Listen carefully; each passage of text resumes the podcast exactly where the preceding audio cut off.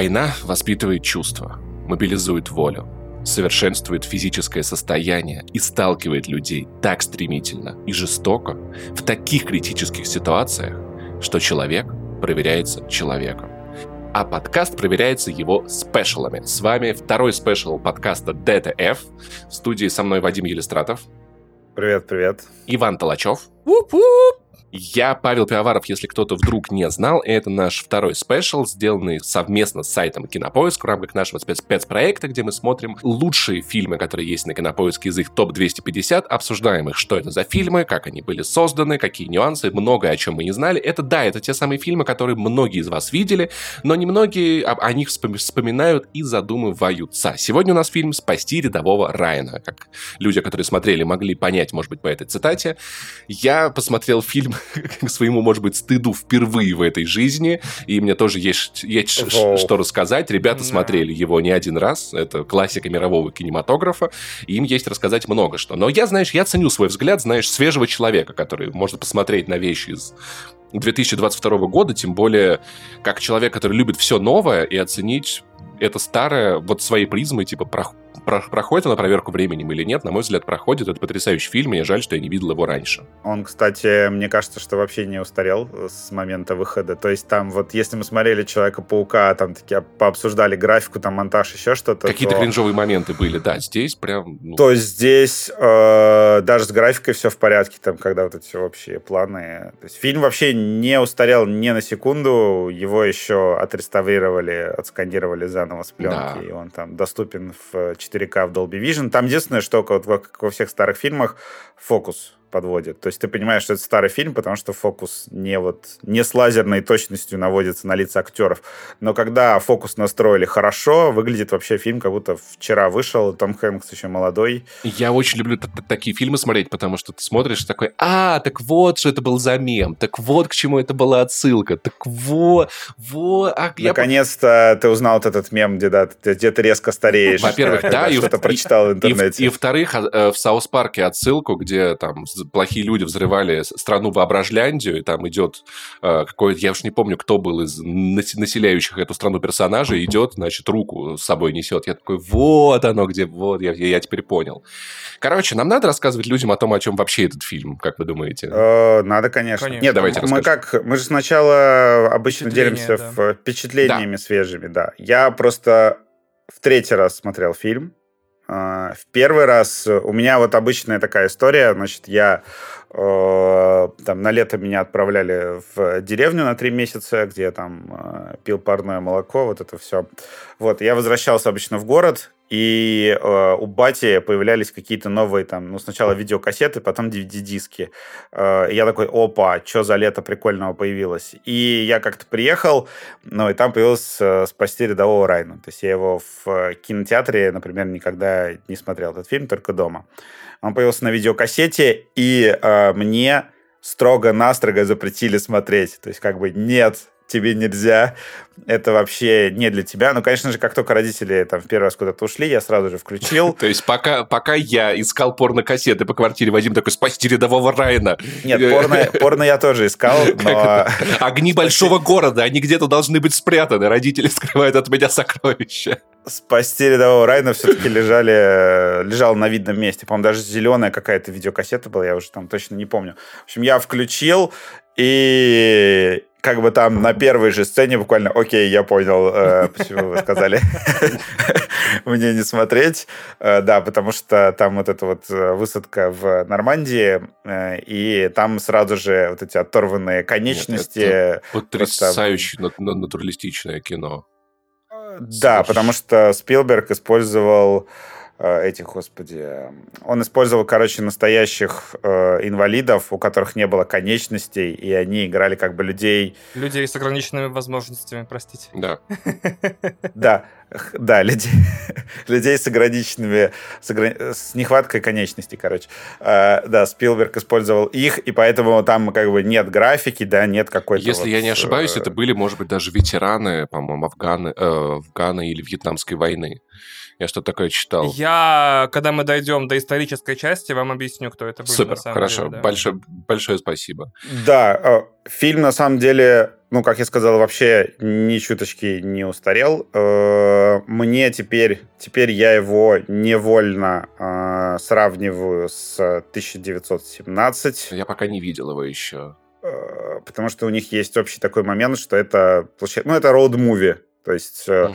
герои начинают в одной точке и приходят в конце к другой. То есть э, на самом деле э, они даже похожи, наверное, по своей какой по, по своему формату, по своей структуре, потому что в 1917 есть такое ощущение, что ты просто взял квест, и ты периодически сталкиваешься с каким-то NPC. Вот «Спасти рядового Райна», он по, по той же схеме построен. Иронично, что, что это, это буквально их последний заезд, да? Ну да. Э, Паша Они... имеет в виду, что э, в фильме играет Вин Дизель, и для него да. это, это последнее дело, на которое он отправляется да, со своей да. семьей, да. А, более того, это последний хороший фильм, в котором сыграл Вин Дизель. Э, алло! Ну, я с тобой очень вежливо не соглашусь, потому что есть еще Ридик. Трикса. Ну, великий, ладно. Нет, последний форсаж великий, я настаиваю. Нет, форсажи великолепные. Я из школы форсажей. Это реально как бы, ну, нет, понимаете, форсажи, конечно, классные все дела, но вот это вот как бы, знаю, prime-time cinema, то есть э, перв, первостатейный. Слушай, мы через 20 лет узнаем, вот, вот стал форсаж великим или нет, давай. Да, вообще, э, я хотел как раз к этому подвести, то, что, ну, герои э, идут Значит, они ищут этого. Во-первых, мы даже как бы про сюжет не рассказали людям, которые не знакомы с историей. Давайте чуть-чуть э, расскажем. То, что там э, сюжет, он основан, ну, косвенно основан на реальных событиях. Э, значит, там э, была история про то, что э, власти США узнали, что там у какого-то чувака, у него э, я не помню точно фамилия, но звали, естественно, не Райан. Это вымышленный персонаж, вымышленная фамилия. У какого-то чувака погибли два брата, по-моему, в реальности было. Погибли на войне. И вот он остался третий и последний брат. И власти США его как бы эвакуировали с фронта, чтобы его матери оставить хотя бы одного сына. То есть была такая история, но, естественно, это было не, не как в фильме, это было гораздо проще. В фильме происходит... Они увеличили количество братьев э, для повышения драматизма. Сколько там? Четыре, по-моему, mm-hmm. у него брата погибло. И, ну, и сделали такой сюжет, что, значит, э, команда э, Тома Хэнкса отряд э, отправляется вот как бы на фронт, э, получается, какой он там восточный, ой, нет, западный, западный фронт, да. За, на западный фронт, извините, отправляется на западный фронт искать этого Райна. А поскольку тогда средств связи, как сейчас, не было, да, то есть человек отправился на войну, и хрен его там найдешь. Они есть, в прямом э, смысле в некоторых моментах фильма просто кричат на толпу людей «Райан, Райан». Да, то есть э, это, как он сказал, там э, поиск иголки в стоге иголок, да, и там в фильме как раз это хорошо показывает, что они просто бродят и спрашивают у людей, ну где же Райан, ну где же Райан. Но у них получилось, у них получилось. Еще находят не того Райана, которого играет смешного очень Натан Филлион. Э, Пугающе актеров... молодой, на самом деле, да. Типа, он не может быть настолько молод. Типа, его сразу выпустили в сериал Касл, знаешь? Ладно, там Firefly. Ну, светлячка, светлячка, да. Ладно, окей. Даже светлячка он уже такого опытного мужика играет. А, да, что меня я каждый раз, каждый раз, когда я э, пересматриваю э, «Спасти рядового Райна», я каждый раз нахожу э, для себя новых актеров-мужчин, которые позже стали известными. Ладно, там Вин Дизель, да, Вин Дизеля я заметил во второй раз, когда смотрел. Э, у него, конечно, такая дурацкая достаточно роль. Ну, как там, э, нарвался, роль. погиб. Э, ну, бывает, да. вот, что это жизнь. Вот почему мы не берем с собой детей, да. Э, это не про Вин Дизеля, если вы не смотрели фильм, а он просто там девочку схватил, и с этого началась перестрелка. Вот, я... То он пытался ее спасти, там, это, это не то, то, что вы могли подумать. Потому что для него главная семья, вы не понимаете, уже тогда была, вы просто не врубаетесь, он просто работал над своей вселенной киношной. Э, он все понял в тот момент, да.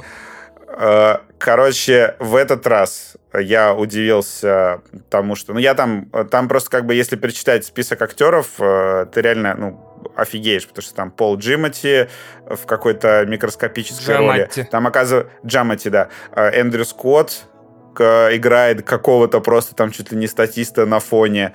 В общем, очень-очень много актеров, но в этот раз Брайан Крэнстон, да, И в этот раз э, я удивился тому, что появился, значит, э, Тед Дэнсон, э, из э, сериала. Из Good Place. Как он, да, The Good, The Good Place. Я такой, что? Он тоже в этом э, фильме? Для меня раз... удивление было, что он играет такого супер хардкорного, типа, с каменной жопой капитана, который в два раза выше всех остальных героев, в форме, с волевым подбородком, а я его как бы по Good Place помню очень таким милым, ну, в первом сезоне, в первом сезоне таким дядечкой, который такой убеленный сединами, а я такой, да это ж Дэнсон, лезу на кинопоиск, смотрю, такой, это ж Дэнсон! Мэнсон, елки, типа, да, вообще прикольное ощущение. Вот его, его, его я не признал. Uh, блин, он еще не седой. Я, да, вообще, да, да, я, да, думал, да. я думал, он просто седой с рождения, а тут, оказывается, оказывается, у него была... Как и Нейтан Филлиан взрослый тоже Да, то есть это прям шокирующий вообще эффект. Но это на самом деле эффект, который они сохранили, когда они стали делать сериалы в таком... Ну и обрати внимание, насколько прекрасна голливудская медицина. Брайан Крэнстон отрастил руку, например, за время вот между э, спасением рядового Райана и как раз-таки э, во все тяжкие а чем же, чем же он будет варить, да? Да. А, Брайан Крэнстон, да. Кто там еще? Кто, кто еще такой прям неожиданный э, в этом фильме был?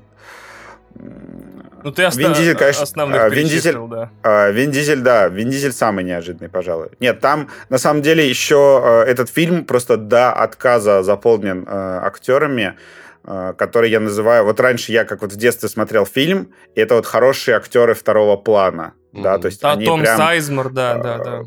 Да, в, про Сайзмора, кстати, я с неожиданностью, э, ну, как бы неожиданно для себя узнал, хотя по нему это, в принципе, по его лицу это чуть видно, да, то, что он на съемках боролся с э, наркотической зависимостью. Да. да, и Спилберг заставлял его делать там тесты чуть ли не каждый день и говорил, что если ты, сука, э, Э, просрешь, то мы тебя вырежем из фильма и переснимем все сцены с твоим участием с другими актерами. Это забавно, потому что фильм снимался в хронологическом порядке, и это в теории, типа, возможно. Слушай, ну, в конце концов, это фильм про Вторую мировую, любого героя можно убить в любой момент. Да, да, да. Ну, блин, я рад, что Сайсбор все-таки продержался, потому что у него, на самом деле, мощная роль. Э, и мне, мне просто очень нравится, как он в конце э, ловит пули и продолжает ходить такой, да ладно, нормально, сейчас, сейчас, сейчас все хорошо. Мне кажется, что э, я не уверен, у меня нет практической информации, и я энциклопедии не читал, но симптомы вот этой, ну, а, как его, как его, отмены, наверное, совпадают частично более-менее с ПТСР, который переживают, по-моему, абсолютно все герои фильма, поэтому Сайзмар ходит все время с э, такими напыщенными, не напыщенными, ну, опущенными бровями, злой, раздражительный, э, сумасшедший немного, поэтому да, я думаю, что ему это может быть в какой-то степени, на какой-то процент помогло эту роль. А, на самом деле хочется сказать э, две важные вещи. Э, значит, первое, то, что э, финальная битва, по-моему, вообще нисколечки, ну прям совсем не устарела. Да. И более того, по ней, в принципе, можно сейчас учить э, людей, как снимать э, фильмы о войне. В принципе. Слушай, ну и вообще, я, я когда ее смотрел, я понял, почему в Call of Duty мы бегали и обкладывали танки взрывчаткой. Я такой, а, вот откуда ага, это было. Э, откуда взялись, наконец-то ты узнал, откуда взялись бомбы-липучки в Call of Duty, да. Кстати, да, тут на самом деле, на самом деле потрясающий нюанс, который меня, меня поразил своим осознанием, что они прятали бомбы в носки.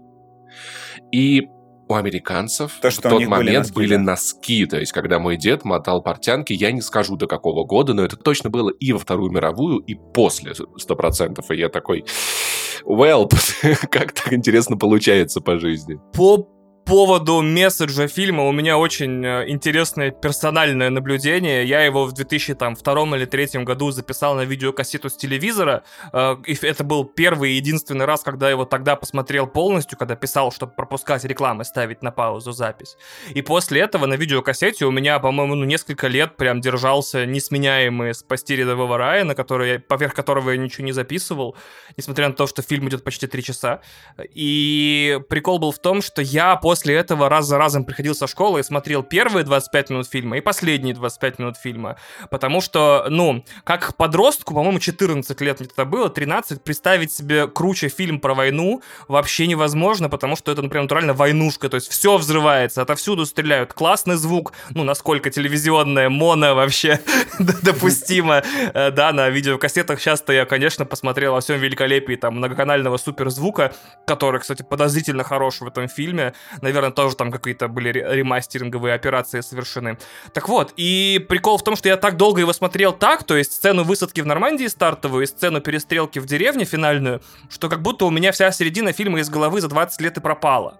И вот э, подготавливаясь к этому выпуску, я сел и посмотрел его полностью. И, естественно, само собой, довольно предсказуемо, что оказалось, что самое крутое в этом фильме в середине, потому что я ничего, ничего не знал об этой безумной и, и не мог насладиться в том возрасте диалогами, тем, как персонажи, извините меня, э, я ненавижу эти слова, типа, как персонажи там раскрываются, как они мотивированы, какая, значит, бешеная химия между этим отрядом, как классно выглядит в нем эта штабная крыса, которая, которую они взяли, потому что она зна... потому что чувак знал французский и немецкий. Блин, мне его так было жалко, как когда да, он машинку эту ронял, я такой, братан, тебя там вообще не должно было быть, ну сто процентов. Да, вообще. И как они его пытаются как бы принять, но у них не получается. Я вообще и ничего чё? не знал. То есть я фильм посмотрел впервые заново за 20 лет, и, естественно, все мои ощущения от этих боевых сцен изменились за 20 лет жизни.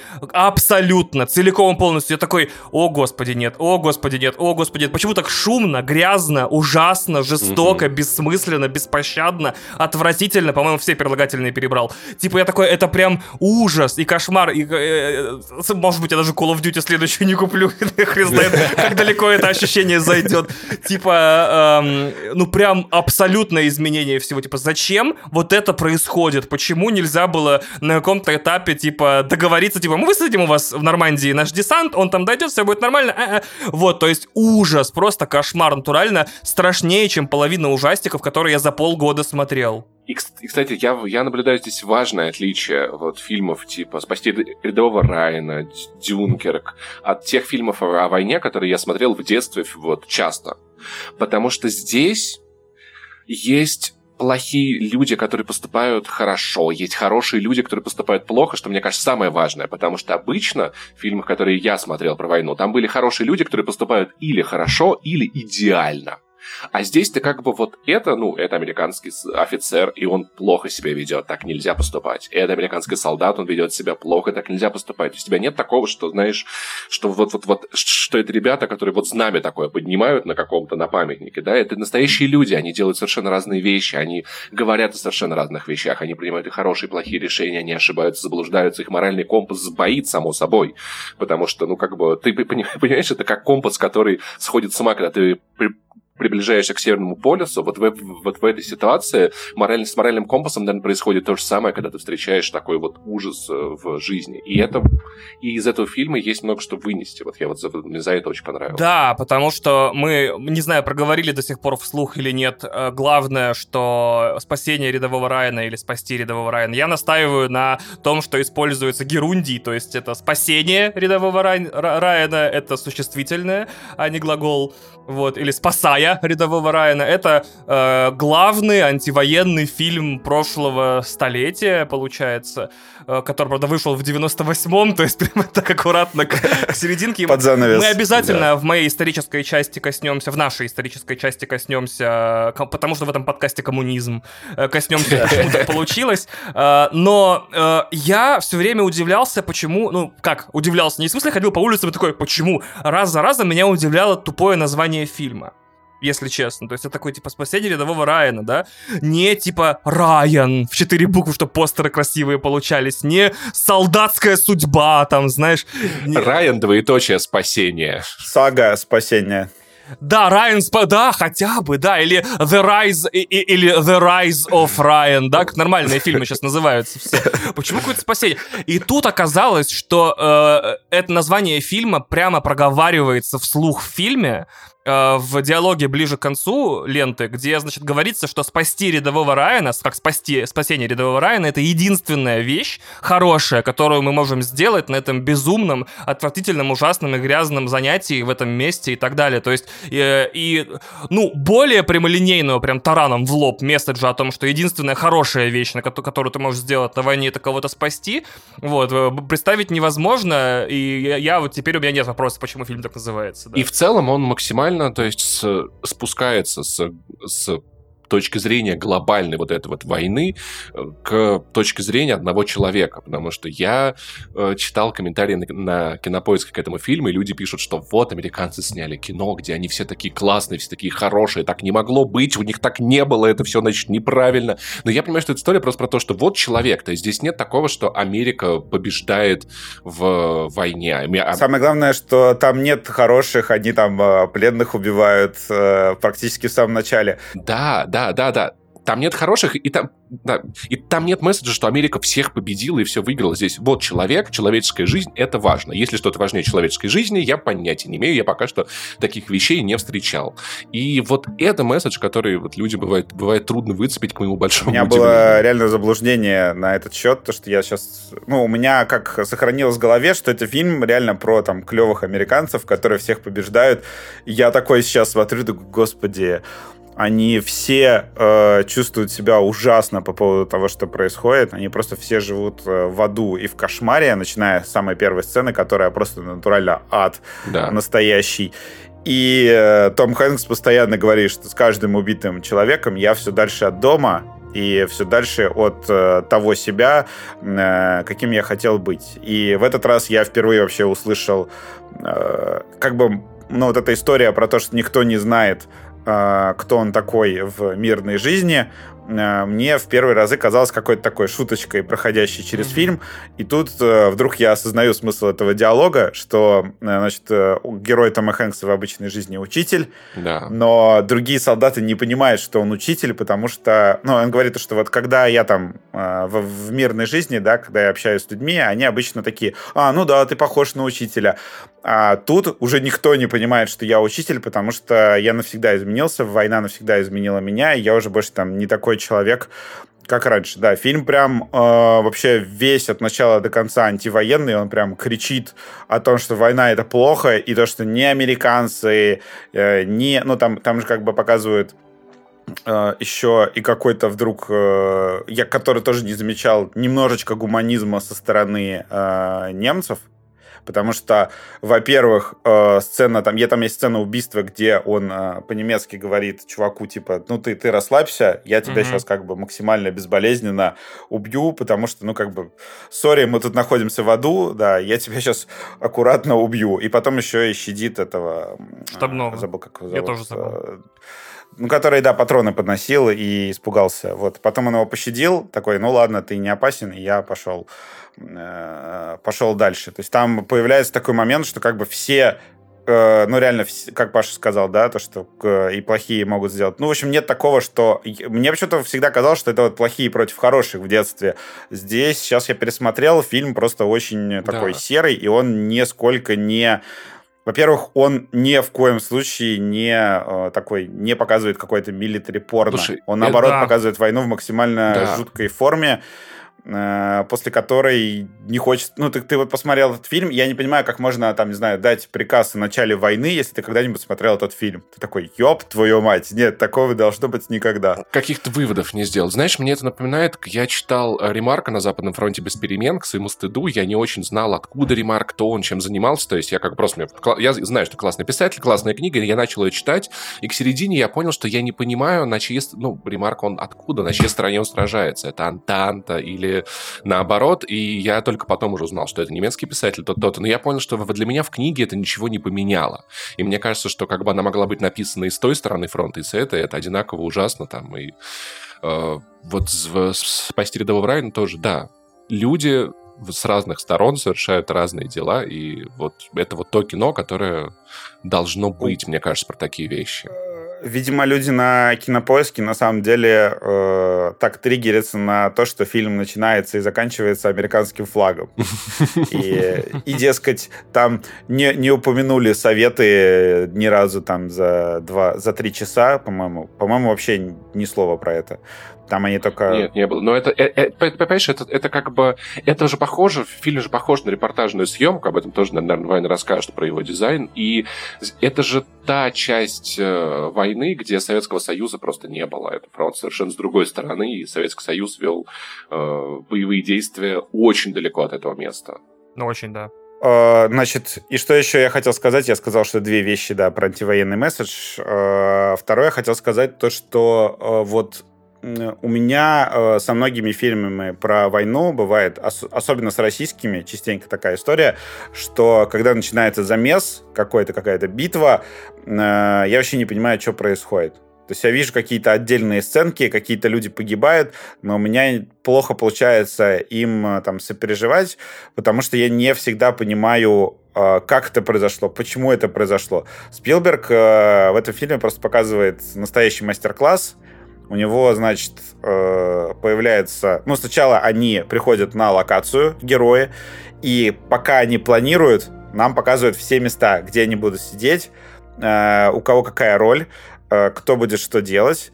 И после этого начинается битва, и причем, опять же, в этой битве Спилберг абсолютно четко показывает, как, как у них как бы разворачивается первый этап плана, как разворачивается второй этап плана, как они там, ну, в какой момент они должны отступать и э, ты всегда четко понимаешь, э, кто где находится, и у кого какая ситуация. Это прям очень круто снято. И я офигел этот, э, в этом фильме просто от эффекта, даже от, при пересмотре офигел, от эффекта, ну, как называется, continuity, да, когда какие-то события, да, которые происходят на площадке, они очень хорошо связаны между собой. То есть там, например, э, когда появляется какой-то один взрыв, я даже не представляю, у меня было иногда ощущение, что это действительно репортажная съемка, как будто несколько операторов э, бегали и снимали это все одновременно.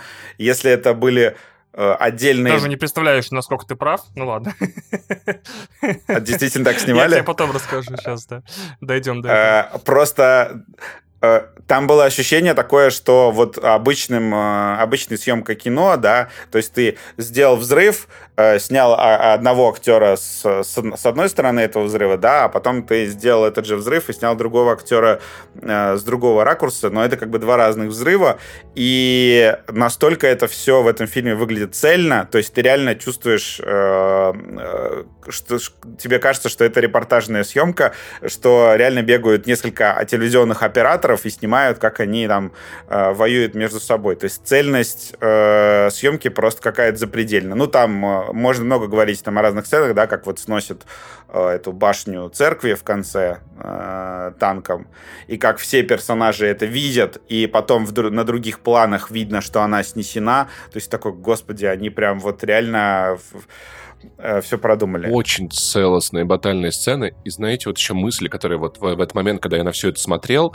мне кажется, мне кажется, вот это вот э, максимальная натуральность происходящего меня навела на мысль, что часто в России идут обсуждения про роль тех людей, этих людей в войне, да, сейчас я смотрел и просто думал, ну, слушайте, а как, как эти же люди, они же умирали по-настоящему.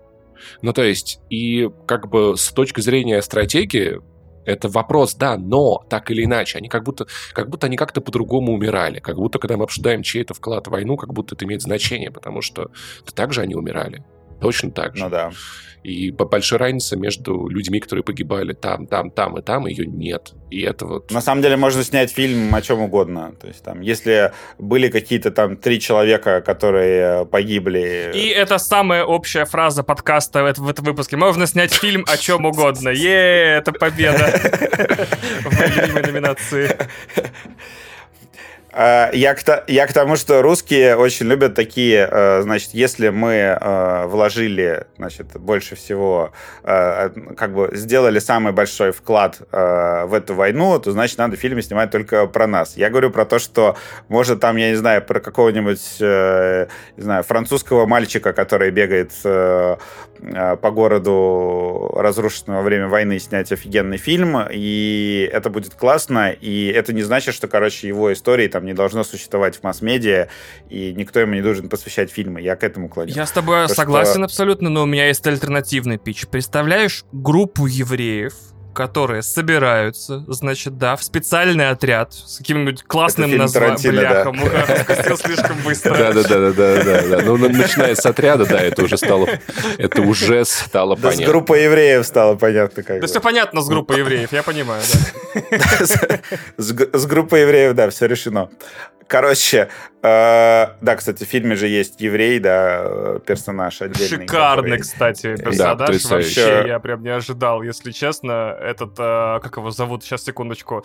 Э, Private, э, рядовой Меллиш, да, которого играет Адам Голдберг. Э, известный актер, кстати, довольно в 90-х, часто играл в крутых фильмах. Как мне нравится, когда он звездой Давида дразнит немцев, это очень такой Да, момент. и пленные немцы идут, а он такой, Юден, Юден. Я такой, а что а что и чё? Ну, думаю, ну я понимаю, что тяжело, да. Но я на самом деле, э, как это, есть же интро, ну, как это, вводные сцены у персонажей, когда тебе его показывают, и какой-то коротенькой сценой объясняют, кто он. И вот э, в самом начале фильма, когда он получает нож Гитлер-Югенда, говорит, э, сделаю обрезание им, и начинает плакать, прям в самое начало фильма, я такой, фак, с ним все понятно вообще, прям все ясно. Я такой, ну, так, конечно, надо научиться персонажей представлять всех. Вот, ну, а, так. Это Спилберг. Это Спилберг. Спи... Вторая Я самая напоминаю, общая Спилберг... фраза тоже, да. А, а, Спилберг. Нет, это, это не общая фраза. Уровень, Нет, Вадим, уровень! На самом деле, на самом деле Спилберг э, один, наверное, один из моих любимых режиссеров. То есть у меня прям ассоциируется с э, большим, э, крутым, важным кино, и это еще один из его... Странно, почему? У него же не то чтобы каждый фильм большой, или про евреев, знаешь? Э, не то чтобы... Э, э, да, нет, «Спасение... Спасти рядового Райна» же один из лучших его, получается, фильмов считается до сих пор. Ну, смотря по каким метрикам, но да. И тогда он считался, да, то есть... Я я почитал обзоры тех времен, и люди писали даже в, там, в 90, в каком-то 99-м, да. 98-м году, нет, ну там и после обзоры выходили, там практически, на самом деле, на Каждую томатах можно да, найти да, да. обзоры, да, раз в год выходят фильмы там с переизданиями и со всем остальным, и уже тогда писали, что э, вот эти две боевые сцены в начале кино — это лучшие э, бои, когда-либо снятые в кино. То есть сам, самые круто показаны. И то, что ну, там же была, ну, не байка, но история про то, что ветераны войны при, приходили на сеанс, э, смотрели вот эту высадку в Нормандии и такие, ну нахер, и уходили с, э, из кинотеатра, потому что не могли смотреть. Об этом я тоже поподробнее расскажу, да, там у меня есть прикольные истории. Ну что, давайте э, на 30-й минуте что? подкаста перейдем к исторической части. Ну, чтобы вам, значит, истории Давайте, потравить. мы ждали этого. Вот, и, Вадим, если что-то знаешь, смело меня перебивай, вообще без проблем.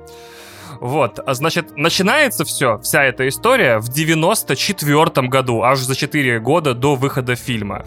Значит, э, сценарист по имени Роберт Родат, я, к сожалению, не могу точно сказать, куда там ударение помещается, потому что он почти не давал интервью, э, получил в подарок книгу от жены, не знаю, на день рождения или просто так, знаешь, типа, почитай, про э, события вот этого D-Day, про высадку в Нормандию. Э, автора Стивена Эмброуза, между прочим, книга переведена на русский язык в 2003 году, ее можно купить и прочитать. В ней описана вся операция Оверлорд, которая я позже немножко перейду.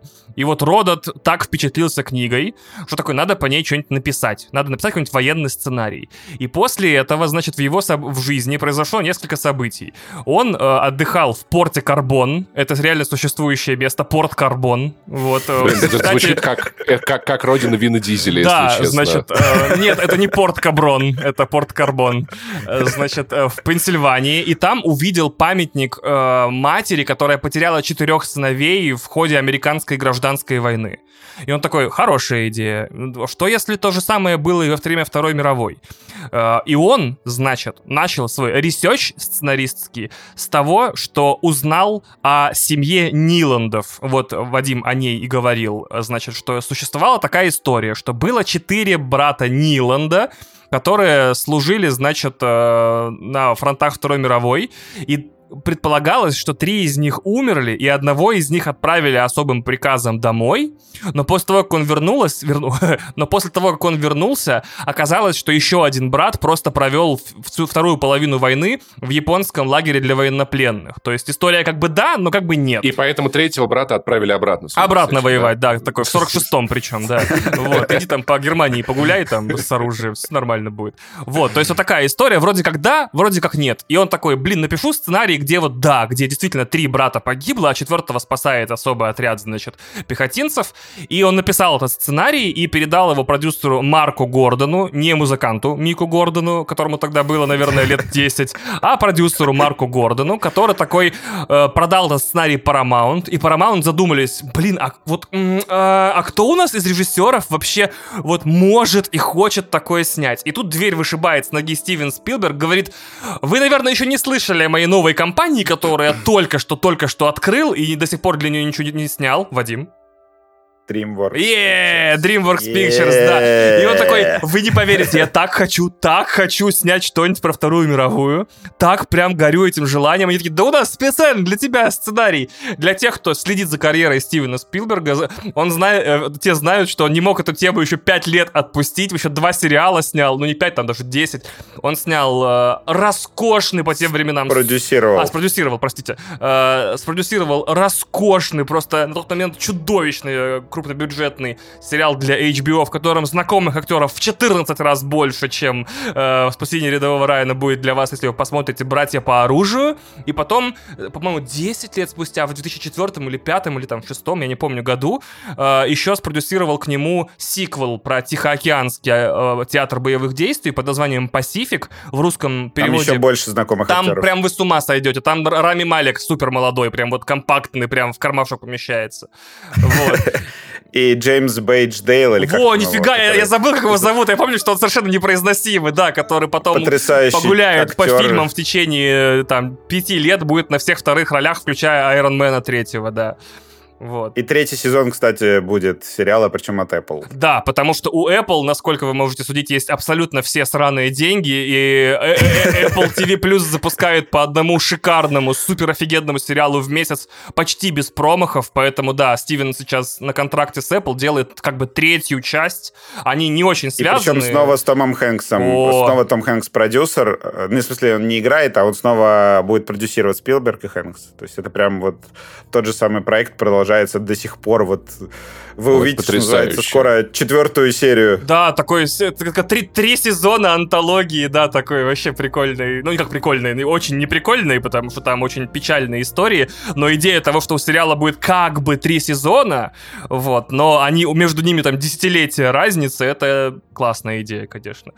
А, так вот, и первоначально Стивен такой, блин, снимем этот сценарий, как вот, и это из его интервью фрагмент, как м, фрагмент из журнала Boys Own Magazine. Это, короче, американская мурзилка для подростков, которая такая, ну я даже не знаю, с чем сравнить, журнал а, Пионер, наверное, если был такой. То есть там были такие все милитаризированы, типа, как быть классным мальчиком, и там были яркие картинки. Короче, представьте себе вот как э, начало фильма Капитан Америка, короче, когда он э, вот был такой еще на постер Оскар такой красивый, они такие, снимем ярко, классно, будет очень весело, э, очень задорно, будет прям война-война, Америка, все будет клево. Что случилось после этого? Э, он тоже решил по совету Эмброуза, того автора книги, который, по которой, как бы, которая вдохновила Родота на сценарий, поговорить с ветеранами он вызвал, ну, не вызвал, как он приехал к ним на интервью, типа, поговорить о том, типа, что они чувствовали, что они переживали, что они хотели бы из этой войны рассказать или показать, или какое ощущение протранслировать. И слушая ветеранов, Спилберг такой, Воу, мое яркое, Майкл Бейское, оранжево-синее, знаешь, такое разг- разгильдяйское говно вообще в этом варианте не полетит, потому что ветераны кратко объяснили ему, что, чувак, это, это вау, это... Вот, и он такой, мы меняем все, мы меняем все в этом проекте, мы делаем его абсолютно другим, и Вадим абсолютно верно это подметил, новым референсом для фильма, то есть то, на что он должен быть похож. Документальные съемки. Да, это те самые, э, они вот в русском у нас не было в русской культуре такого, это newsreels, это когда перед сезоном, ой, когда перед сеансом кинофильма в Штатах во времена Второй мировой войны и позже, и, наверное, даже и раньше, показывали выпуски новостей, и они были сняты очень по-особенному, в особенной эстетике такой, э, тем больше телевизионной, нежели киношной, но и в то же время довольно высокохудожественно, вот, и э, Спилберг такой, я хочу вот это, я хочу, чтобы это походило на э, чуть-чуть ожившее хотя куда уж больше ожившие, ну ладно, э, вот именно перенесенные на большой экран вот эти выпуски новостей перед э, сеансами кино. И он такой, кого мы будем снимать? И он такой, «Э, Харрисона Форда в главной роли. Значит, или... Да, как хорошо, что он в итоге и сыграл, да. Э, да. Значит, Эдварда Нортона, значит, возьмем. Или Мела Гибсона. Я такой, вот это все три удара, конечно, не туда. Я не знаю, куда делся Харрисон Форд, правда, не знаю. Я не отследил по фильмографии, мне было лень. Вот, э, Мел Гибсон, ну, я тоже не отследил по фильмографии, но Эдвард Нортон, я точно знаю, такой, ой, что-то война не хочу, пойду про американских нацистов поснимаюсь. И, и отказался в пользу американской истории X. Угу. Ну, кстати, вот Мел Гибсон-то это... потом снял э, фильм, который ну, не сильно По-моему, мы были хуже. солдатами, он назывался, или я ошибаюсь? Нет, я... А, снял, Нет, да, потому, да, он да. И сам этот... снял Хаксо просто по соображениям, по соображениям совести. Да, по соображениям совести тоже входит, наверное, в топ, ну, в топ-10, наверное, моих любимых фильмов на эту тему. Наверное, тут отличный момент, чтобы не тащить, не тащить эту мысль в конец подкаста. Спилберг, как бы мы, мы позже поговорим э, о том, почему, он придумал новый киноязык для фильмов о войне, который с такой охотой подхватила киноиндустрия, что практически все фильмы про войну, э, более-менее значимые после «Спасения рядового Райана», чудовищно похожи на «Спасение рядового Райана» теми или иными чертами. То есть как будто он придумал, типа, фильмы про войну должны выглядеть вот так, и все таки ну да, вот. А если вам интересно, а вам наверняка интересно, значит, Спилберг такой, а кто ж сыграет моего этого Райана? Райана кто сыграет? Райана сыграет Нил Патрик Патрик Харрис, прикиньте, такой О, Нил прикольно. Патрик Харрис сыграет Нила, ой, этого Райана, вот, а, но не срослось, и он такой, значит, смотрите, да, с Патриком Харрисом не, сросло, не срослось, ну, пускай он пойдет там в сериале какой-нибудь снимется на 12 сезонов, который херово закончится, будет знать, вот, значит, и, или на 10, я не помню, сколько сезонов. 8, нет. Как я встретил вашу маму. Вот, и да. э, он его проклял такой, уходи и снимись в, в отличном сериале с ужасной концовкой. Я такой, нет! Где еще трогай пауков Пауков э, в этом, как в «Звездном десанте». Да-да-да, вот, кстати, да, там похоже, там по времени совпадает. Да, иди потрогай паука. А потом еще сыграешь психотерапевта в «Матрице». Кого? Ты потом, ты потом поймешь, братан, удачи, да. Потом, потом, потом, потом. Это там ребята сейчас в Чикаго пишут сценарий, тебе понравится. Вот, значит, и он такой, мне нужен парень, чтобы он был прям вообще неузнаваемый, типа, чтобы вообще у него никакой карьеры не было, никто его не знал, и чтобы у него был такой, знаете, прям типичный американский внешний вид, чтобы он был прям вот the Americanus, вот, э, сказал э, Спилберг, и он накастил э, Мэтта Деймона, но не знал, что когда Мэтт Деймон начал сниматься, умница Уилл Хантинг уже вышел в прокат, э, получил нормальные деньги, вышел в Оскаровскую гонку и принес э, этому, э, как его, господи, э, Деймону Оскар за лучшую мужскую роль. То есть, прикинь, ты брал чувака вообще ноунеймом, а он пока, пока снимался, оказался мировой звездой. И ты такой, это твою мать. Спилберг еще не знал, что Мэтта Дэймона слишком белые зубы для этого фильма. Я, Блин, кстати, это... офигел. Я такой, это что такое? Это, это типа виниры или что? Типа чем он там питается? Отбеливателем или каучуком? Я прям... Во-первых, это... Я, я, я не часто на такое внимание обращаю, но они прям вот в этом вот э, мастер-цвете вот этом, да, вот этом вот супер... На OLED-телевизоре прям излуча... излучает его зубы, Там, понимаешь, выключаешь телевизор, да, и зубы еще выгоревшие, пиксель пикселями на экране остаются на, на час еще. Правда, согласен абсолютно. Вот, абсолютно верно. Э, Вадим отметил, что Эндрю Скотт, вы наверняка, может быть, на вскидку не вспомните, э, но это Мариарти из Шерлока, действительно играл э, в сцене высадки... Ой, по-моему, ну, короче, он в одной из боевых сцен там появляется, я забыл отметить где, а потом играет еще одну эпизодическую роль в «Братьях по оружию», то есть, получается, Эндрю Скотт, он связывает «Спасение рядового Райана» и «Братья по оружию» в кинематографическую военную вселенную Спилберга, да. Теперь давайте поговорим... Он еще вроде в 1917 сыграл еще. А, да, нормально. кстати, он же там этого полковника играет, которому, которому, собственно, письмо несут, если я правильно помню, да? Или который отправляет? Вроде не письмо несут, который отправляет. Который, который отправляет. Отправляет. Отправляют Камбербэт Чу, или тоже какому-то, или Камбербэтч отправляет? Вроде бы Камбербэтчу. Ой, короче, надо Нет, отправляет. Скучал по мне? А, так стоп! Офигеть, все сошлось. Все.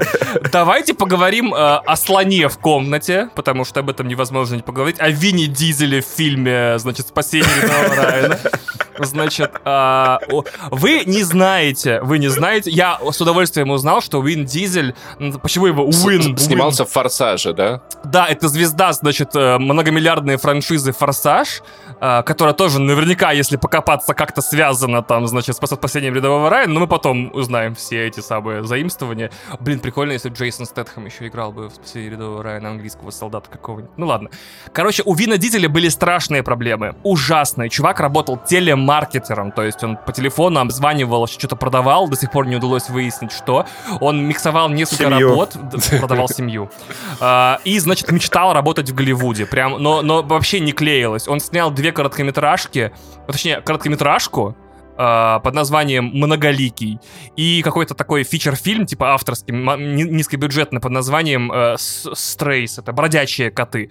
Э, вообще, то есть прям вообще чувак очень старался, но не срасталось никак. И оказалось, что вот эти вот э, произведения Дизеля, которые вы не знаю каким загадочным способом можете найти и посмотреть, э, а их увидел э, Спилберг и сказал, типа, мне нужно, чтобы ты помог мне с новым ну фильмом. говно. Нет, мы, неизвестно, неизвестно, насколько говно.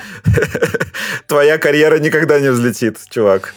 И, короче говоря, он сказал, ты мне должен помочь с новым фильмом, и, Спил, и Дизель думал, что речь будет о посте второго режиссера или что-то такое, типа, что-то подснимать нужно будет или дописывать. А он говорит, типа, стань в кадр. И э, Вин такой, окей. И, оказалось, и поешь яблочки. И поешь яблочки. И он такой, о, нифига себе. То есть это была последняя попытка его оказаться на большом экране и как-то на себя обратить внимание. И как видите, чувак там несколько лет прям сильно страдал. В общем-то, любимая история из грязи в князи. Очень хотелось да, и в итоге получилось. Для, для обоих это была вин-вин ситуация. Значит, другая проблема. Значит, э, как вы прекрасно понимаете, у нас есть вот эта главная команда актеров, которые вот этот отряд, да? Но их же нужно как-то подготовить. И их отправили в специальные... Военные сборы. Да, их отправили на военные сборы, за которыми присматривал чувак по имени Дейл Дай. Э, да, и не как умереть, а как краска. D-Y-E, то есть дюэ, вот пишется.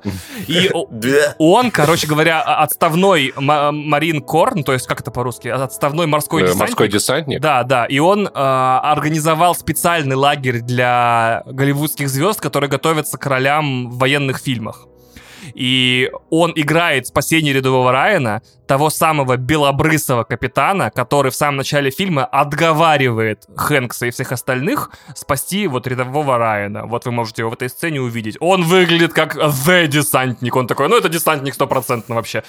И прикол был в чем? А, всех героев а, фильма отправили в этот лагерь, вот эту э, группу, то есть там сколько их там? Пол... Кроме Мэтта Дэймона. Кроме Мэтта Дэймона, который тренировался отдельно, чтобы группе было легче или не тренировался при них, или как бы они тренировались, а он сидел, отдыхал, чтобы им легче было играть презрение, короче. Да, да, я читал, да, что, что, что там был такой конфликт, что они как бы... Ну и Мэтт Дэймон, согласись... Чтобы есть, они не сплотились с ним. Да, а еще, когда ты видишь его в фильме, он выглядит, знаешь, ну то есть в отличие от всей команды, которые выглядят как побитые вот на, на этой войне люди, он выглядит супер свежим. Мне кажется, в этом был тоже какой-то эффект, который вызывал некий контраст. Наверное, Может быть, типа правда, из зубов. Виду, я не знаю, типа, да, да, но он выглядел как, как человек, которому, знаешь, которому не место здесь точно. Он выглядел безумно инородно вот, вот всему происходящему, на мой взгляд, по, вот, по моим ощущениям. Может быть, этого эффекта тоже, тоже пытался Спилберг добиться. Да. Но особенно его зубы, конечно. Да, зубы, да. согласен. Зубы это прям... Э, нужно еще, одно, нужен еще один ремейк, где ему желтизну нанесут все-таки какую-то там, я не знаю. Сейчас вон какие нейросетевые технологии. Снимаете просто... Да просто яркость пониже на, так, на да, этой Да, кадра, согласен, да. да. Просто с потом вот этим вот. Чисто масочкой там, типа, понизить и все. Теперь давайте к невеселой части, да? Э, ну как к невеселой? К... Короче, к нормальной. Значит, историческая справка о том, что, собственно, происходит в начале фильма. Почему эти люди вываливаются на вооруженное обороняемое побережье и что они там забыли. Короче, D-Day, так называемый, это высадка морского десанта на побережье французской Нормандии. Нормандия, как многие говорят э, и думают, это не страна, это провинция Франции. Мне очень часто... Они высадились в Нормандию. Я такой, да, и воевали за норманов. Типа за викингов. Ну нормально, что ты. Я, я думал, это корабль Шепарда, блин, ребят. Что за дела? В том числе. А, операция по освобождению Франции называлась Операция Повелитель. Операция Operation Overlord, в честь которой назван тот классный фильм, который пару лет назад вышел. Overlord. Офигенно рекомендую, очень прям в Dolby Atmos. До сих пор. Если я... реалистичный фильм про войну. Да, экранизация Если... Вольфенштайн, которую мы заслужили. Если я не ошибаюсь, это был 44 год. Да, абсолютно верно. 6 июня 1944 года. А вот, собственно... Сейчас как раз 13 июня, да, мы прям... Да, почти прям прицелились. Если бы записывали подкаст неделю назад, прям записывали бы в почти-почти годовщину.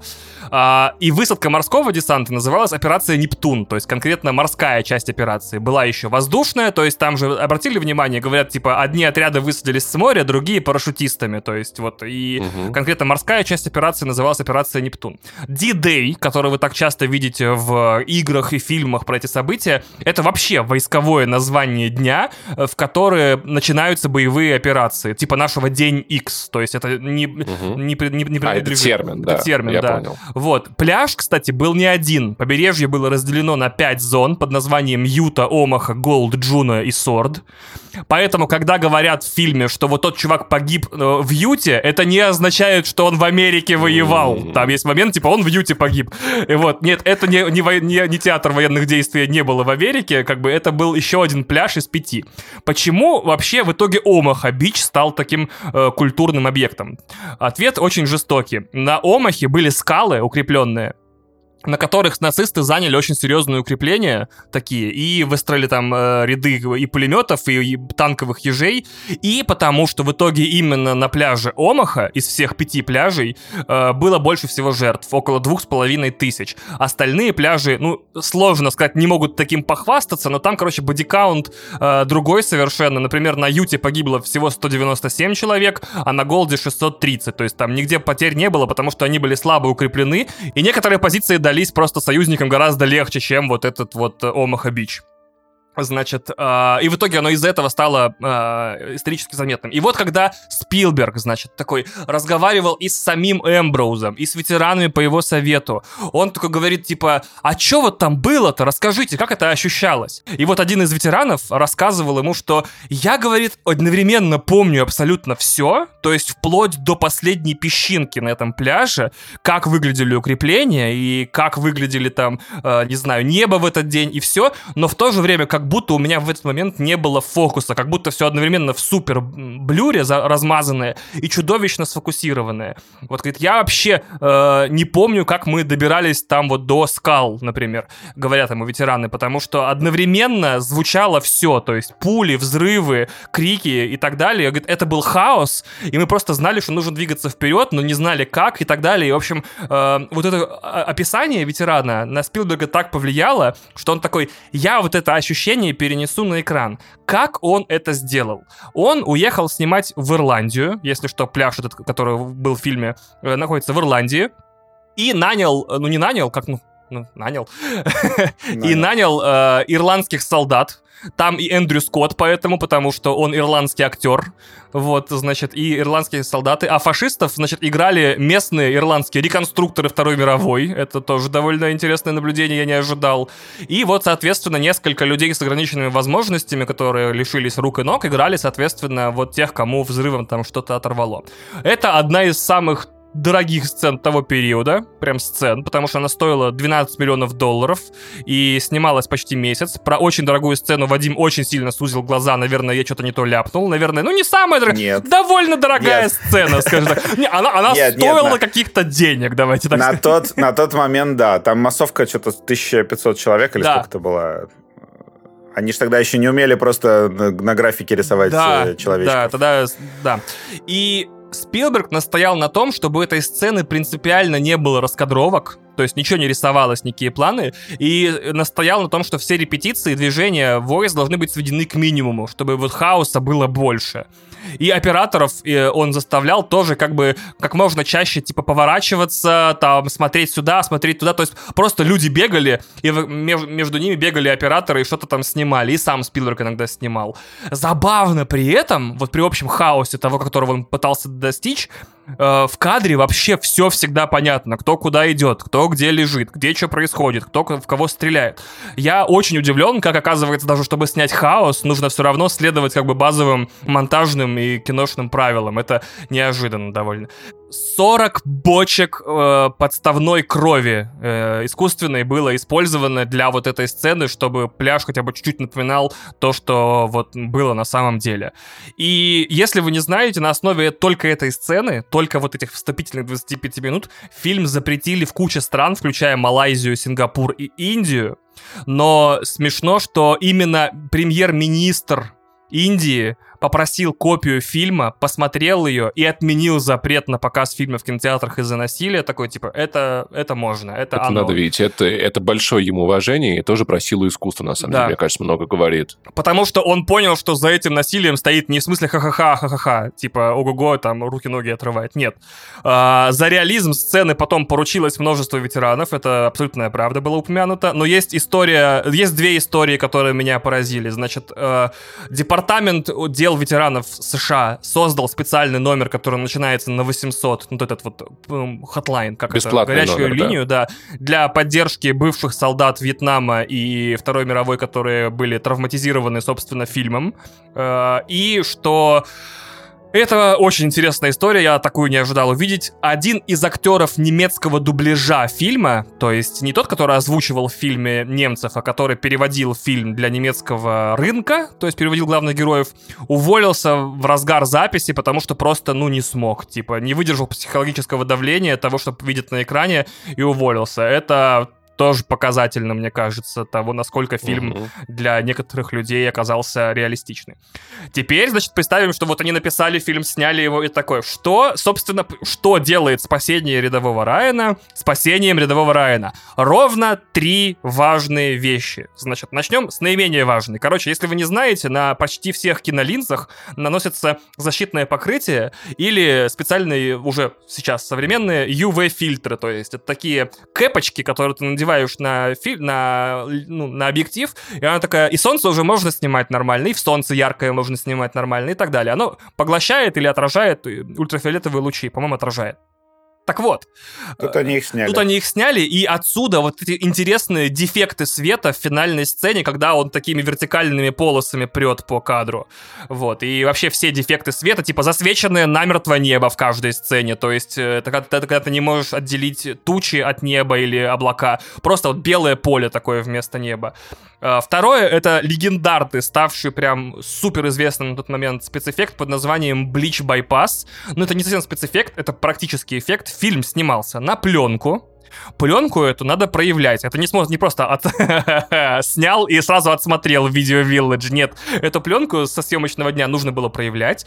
И как раз-таки идея была в том, что проявка — это постепенная химическая обработка пленки несколькими составами. Один из этих составов — это э, отбеливатель, который снимает серебряный слой пленки, содержащий информацию о насыщенности цветов. Я очень упрощаю, колористы дадут мне за такие упрощения, которые я сейчас даю, просто найдут меня и побьют.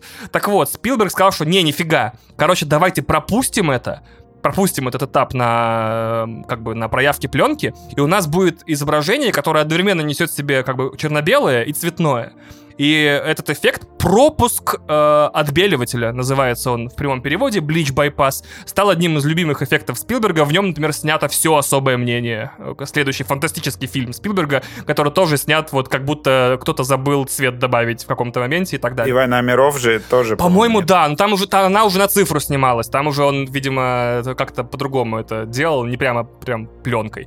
Так вот, это был классное артистическое решение, да? Типа, я сделаю фильм, как будто Э, на половину меньше цвета, чем мы привыкли. Естественно, мало кто из зрителей эту фишку оценил. И, значит, э, было ровно два пути, в котором этот фильм э, шел по, американскому телевидению после этого. Значит, первые просто добавляли обратно цвет в картинку, выкручивая показатели трансляции. То есть такие, теперь этот фильм очень яркий, смотрите, пожалуйста. И люди такие, блин, классный яркий фильм. Вторые, естественно, просто предупреждали зрителей специальным сплэш-экранчиком таким с текстом, что вот сейчас будет фильм, не волнуйтесь, с вашим телевизором все в порядке абсолютно и так далее и тому подобное. Это вот такой вот такой вот фильм.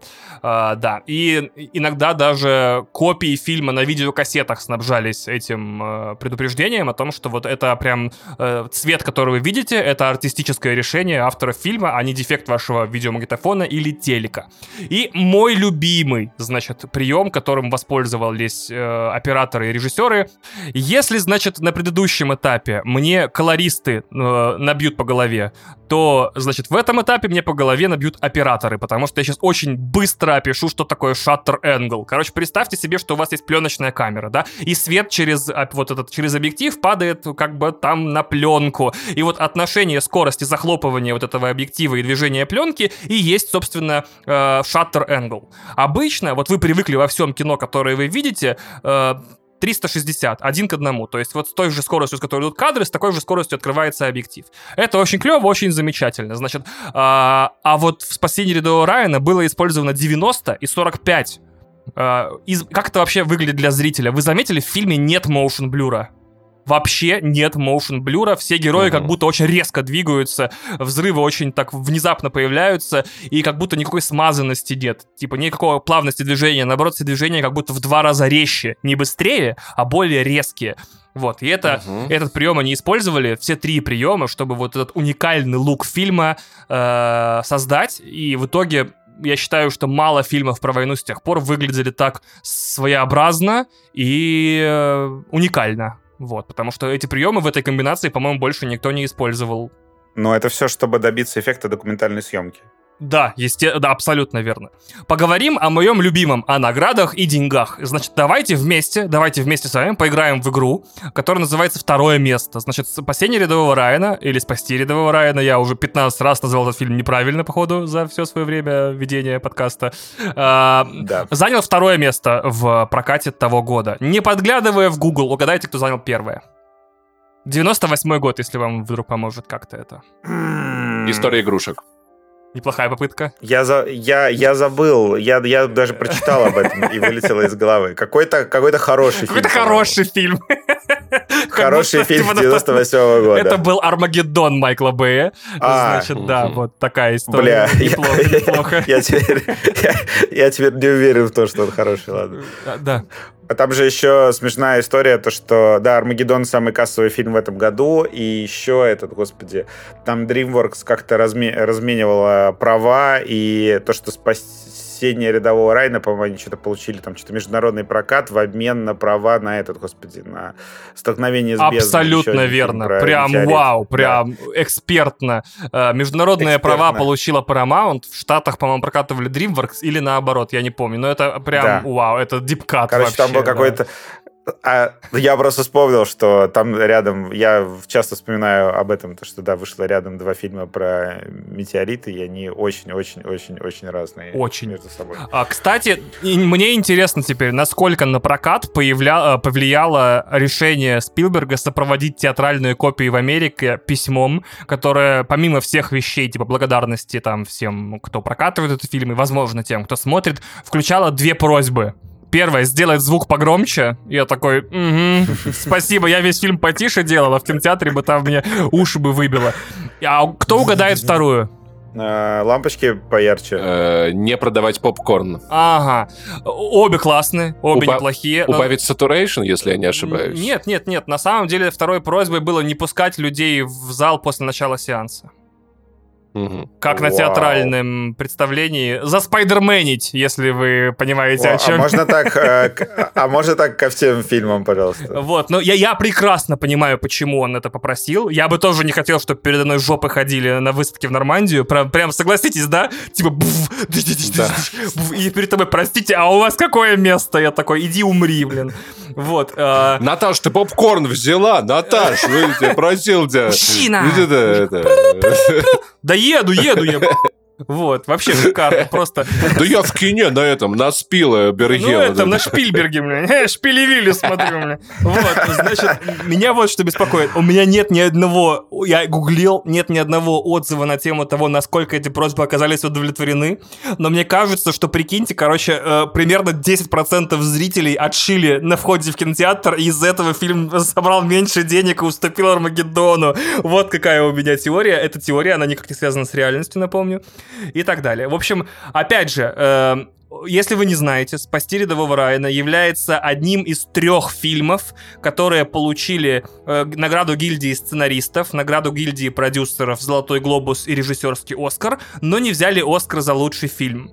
Значит, э, что будем угадывать э, с вами? Какой фильм все-таки получил Оскар в этом году? Или какие еще два фильма также были прокатаны в последний момент в истории кино? Что будем угадывать? Или все будем угадывать? Да, блин, я не помню вообще фильмов 98 -го года. Сейчас так вот, бы... значит, э, давайте сразу, да, значит, Оскара в 90 том, в 90-том году, то есть в 99-м была церемония, получил влюбленный Шекспир, пацаны. Кто-нибудь помнит влюбленный Шекспир? Вообще, кто-нибудь как бы вообще знает, что это за фильм? Да, я я помню. Да, там Джозеф Файнс играет, брат Рейфа Файнса. Вот. А теперь, значит, смотрите, есть два фильма, которые вот получили все возможные вот эти международные киношные награды наградного сезона, но не получили Оскар за лучший фильм, и это «Горбатая гора» и «Ла Ла Ленд» классная компания, да? Вот, да, то есть это прям да. фильмы, которые все получили в тот год, крутое, но не получили главный Блин, Оскар. В, в этом же году, в этом же году вышел Годзилла да, Да, да. Гос, господи, да. боже мой. А, и он тоже господи. не получил Оскар, как ни странно. Вот, хотя я вот... Это, это вообще, а вот, да. вот я, я считаю, что Оскар не очень правильно раздается и как будто не смотрит на эти фильмы через призму, типа, а будут ли о нем помнить через 10 лет? Вот, например, типа, да. Слушай, ну согласись, это, это трудно предсказать, о чем будут через 10 лет помнить, о чем нет. Это... Вау, братан, а?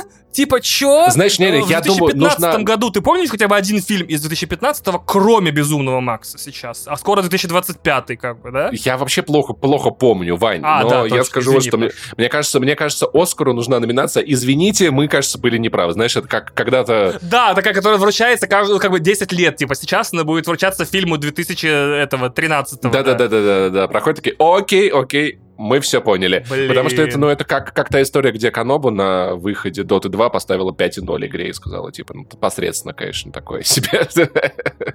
Ну, тут-то все по делу, в принципе, ничем есть надо. Ну, вообще, да. Я хотел, хотел сейчас пошутить про Кортеза и Киберпанк. И Destiny действительно 6 из 10, да. Я не буду.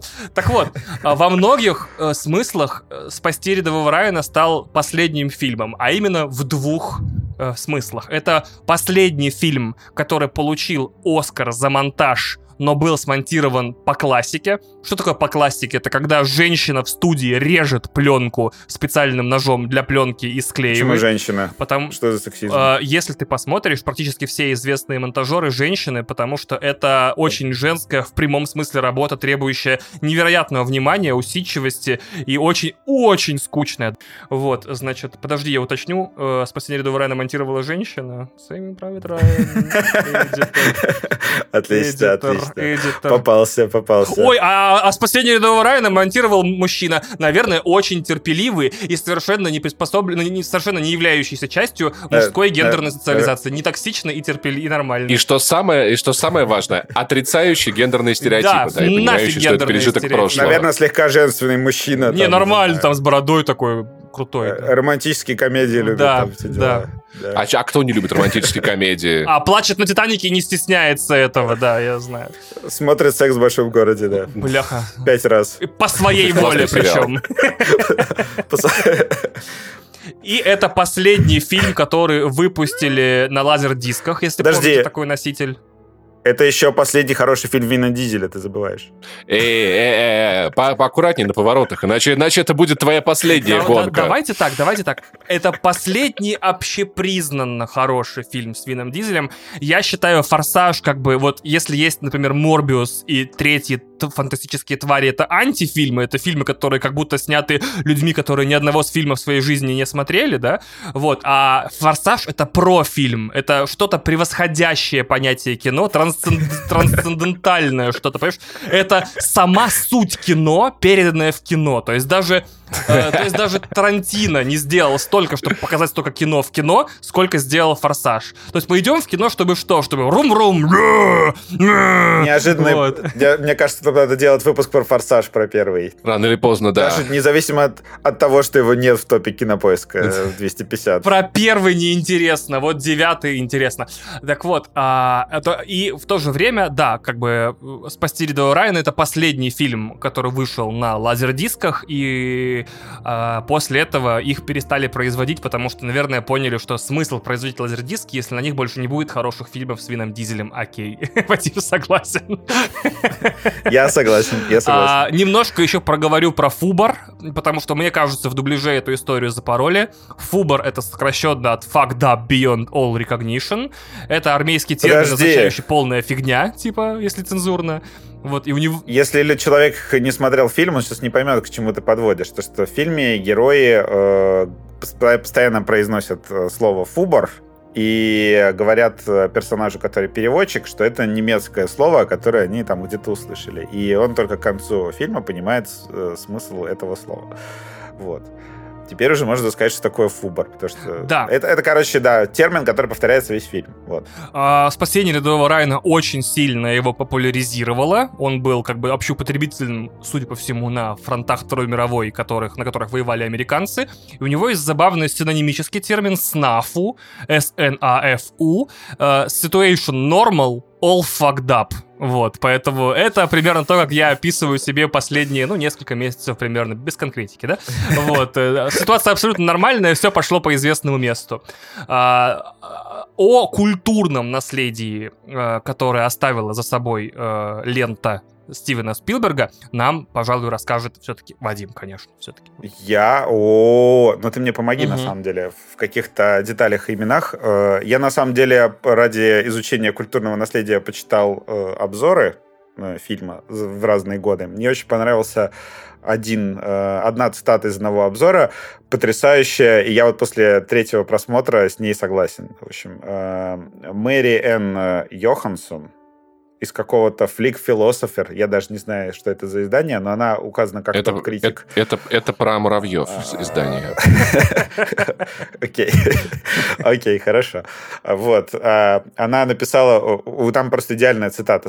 «Спасти рядового Райна один из самых э, великих э, фильмов, когда-либо созданных. Я не думаю, что я когда-либо еще снова смогу его посмотреть». Э, это, это действительно правда, потому что вот он как, как груз 200 бестия в каком-то смысле. Ну, не настолько, конечно, наверное, но ты когда смотришь, там все происходящее настолько ужасно, что это вот из разряда тех фильмов, да, которые ты не можешь, э, наверное, от чистого сердца сказать, что ты да. его любишь, потому что ты в его атмосфере, ты никогда не захочешь э, больше находиться в принципе. Я иногда в подкастах рассказываю про фильмы, которые, которые я называю потрясающий фильм, никому не советую. Ну вот, да, это как бы относится к этому. И еще очень многие критики писали, э, ну, то, что, короче, спасти э, рядового Райна на тот момент был немножечко такой, э, как The Last of Us 2 для игр, то, что все люди к тому моменту, которые там смотрели кино, да, они в определенный момент они привыкли к насилию на экране. Ага. И они такие, ну, как бы Э, насилие это там может быть даже весело, может быть там прикольненько, кринжовенько, да. Э, привыкли, и Спилберг показывает насилие таким образом, что ты такой, господи, я не хочу вообще никогда, чтобы вот такое происходило, да, вот эта вот там, бессмысленная война, э, там убийство людей, и это настолько ужасно выглядит в кадре, что да, пожалуйста, этого никогда не должно случиться вообще в принципе. То есть Спилберг действительно э, какое-то показал ультра насилие, причем ультра реалистичным, собственно, поэтому мне и родители запрещали смотреть фильм из-за оторванных ног, э, рук, э, взорванных э, людей. Там же есть mm-hmm. несколько сцен, где людей просто, когда чувак э, носок не успел приклеить, и его просто да. разорвало, разорвало в клочья. Хедшотов как, там в, слишком много, мне кажется как происходит. И еще этот, э, господи, смерть э, Джонни Рибизи, по-моему. Джованни. Или нет? Это, это, это которого нацист забил а... в доме, да? Нет, вот это была самая жуткая сцена. Это который, это который брат э, Фиби из «Друзей», давайте так скажем. Не помню. Вот да, я, брат я... Фиби из «Друзей». И сосед Короче, Джоуи, смерть... кстати, обратите внимание. Сосед Джоуи из «Друзей» и брат Фиби играют в одном фильме, да смерть э, врача, который, э, которого э, его расстреляли, когда они брали эту высоту, пулеметную точку, и как он умирал, там из него там текла кровь и все остальное. Вот. В общем, на самом деле важная часть культурного наследия спасти Девоу Райна — это видеоигры. Да. Что? Причем я как-то даже, опять же, у нас э, вот эти выпуски называются «Давай пересмотрим». Я совершенно забыл, что этот фильм не просто там повлиял на видеоигры, а он буквально создал вот этот вот э, жанр шутеров. Потому что это э, как бы первую часть э, Medal of Honor, э, ее буквально сам там продюсировал Стивен Спилберг. То есть да он, я... он прям... О, это круто.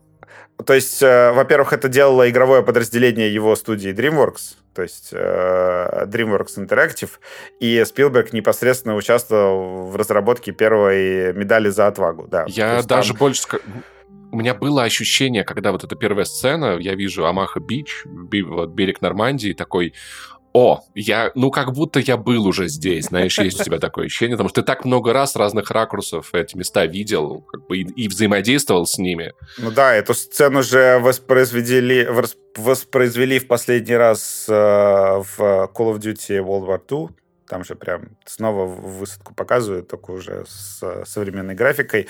До этого она была, по-моему, еще в какой-то части Call of Duty, или не была, я уже не помню. Она была в ну первых и... точно. Как... У меня такое ощущение, как будто в каждой, но я боюсь ошибиться, но мне кажется, как будто Ну в и в медали тоже, да.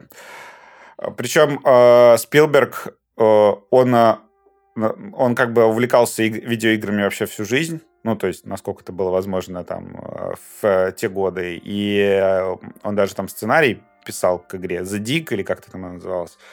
Вот, в общем, и Спилберг э, пришел к своим чувакам и такой и сказал им то, что там сделайте демо там в течение недели. И они э, начали делать демо, и там еще была интересная проблема, которая сейчас покажется очень-очень-очень-очень странной. Э, э, то, что тогда люди сомневались в том, нужны, нужен ли миру шутер э, про Вторую мировую. После чего в итоге, как бы, да, каждый, наверное, разработчик э, когда-либо такой, блин, хотел сделать. Потом, да, спустя несколько лет э, мы просто погрязли в шутерах про Вторую мировую, и, по-моему, там несколько лет просто не было вообще ничего другого. И э, как Ваня тут до записи рассказывал подкаста, то, что Call of Duty Modern Warfare тоже Infinity War далеко не сразу дали делать, потому что все такие, о, Вторая мировая, круто, это деньги, это классно. Вот, и там очень были, когда делали первую медаль за отвагу, там там были большие сомнения и конфликты даже с э, ветеранами, там, с каким-то одни, э, одним из э, ветеранов войны, который публично критиковал то, что вот вы превращаете это все в развлечение, и э, в итоге он там поменял свое мнение, потому что медаль за отвагу по как раз э, указке Спилберга, в том числе, ее сделали очень сюжетной. То есть там э, с этой вот стрельбе э, дают очень много контекста. То есть там игра не просто какой-то бес, бессмысленный тир э, с насилием, э, а она, ну, они попытались, во-первых, показать войну максимально реалистично, во-вторых, они вписали ее в контекст. И, ну, там э, еще известная проблема, то, что перед выходом, э, значит, первой медали за отвагу, там случился такой маленький э, малоизвестный инцидент в американской школе под названием Колумбайн, mm. известный как... По-моему, в апреле случился Колумбайн, и в что-то осенью того же года вышла первая э, медаль за отвагу. Там еще э, ветераны ругались по поводу названия, в том числе, то, что как, какое вообще право вы имеете использовать медаль за, э, медаль за отвагу в ваших там игрушках проклятых и так далее.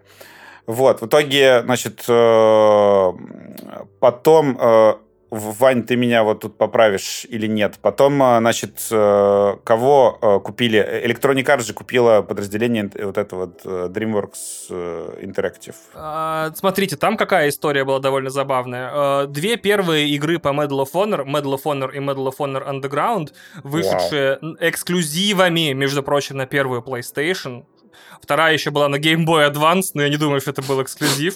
Вот, они прям принесли столько бабла, что Electronic Arts такие, ну, как обычно, давайте все, короче, одновременно и испортим, и купим, и уничтожим, и все, короче, сделаем, как мы обычно делаем. В итоге они купили эту студию, купили DreamWorks и переименовали их в EA Los Angeles. И сказали, сделайте нам классную-классную игру, э, снова про Вторую мировую опять. А пока вы ее делаете, мы наймем возьмем чуваков из 2015 Incorporated, это студия такая, 2015 мы их будем называть, чтобы не путать вас, э, и они сделают нам промежуточную часть под названием uh, Medal of Honor Allied Assault.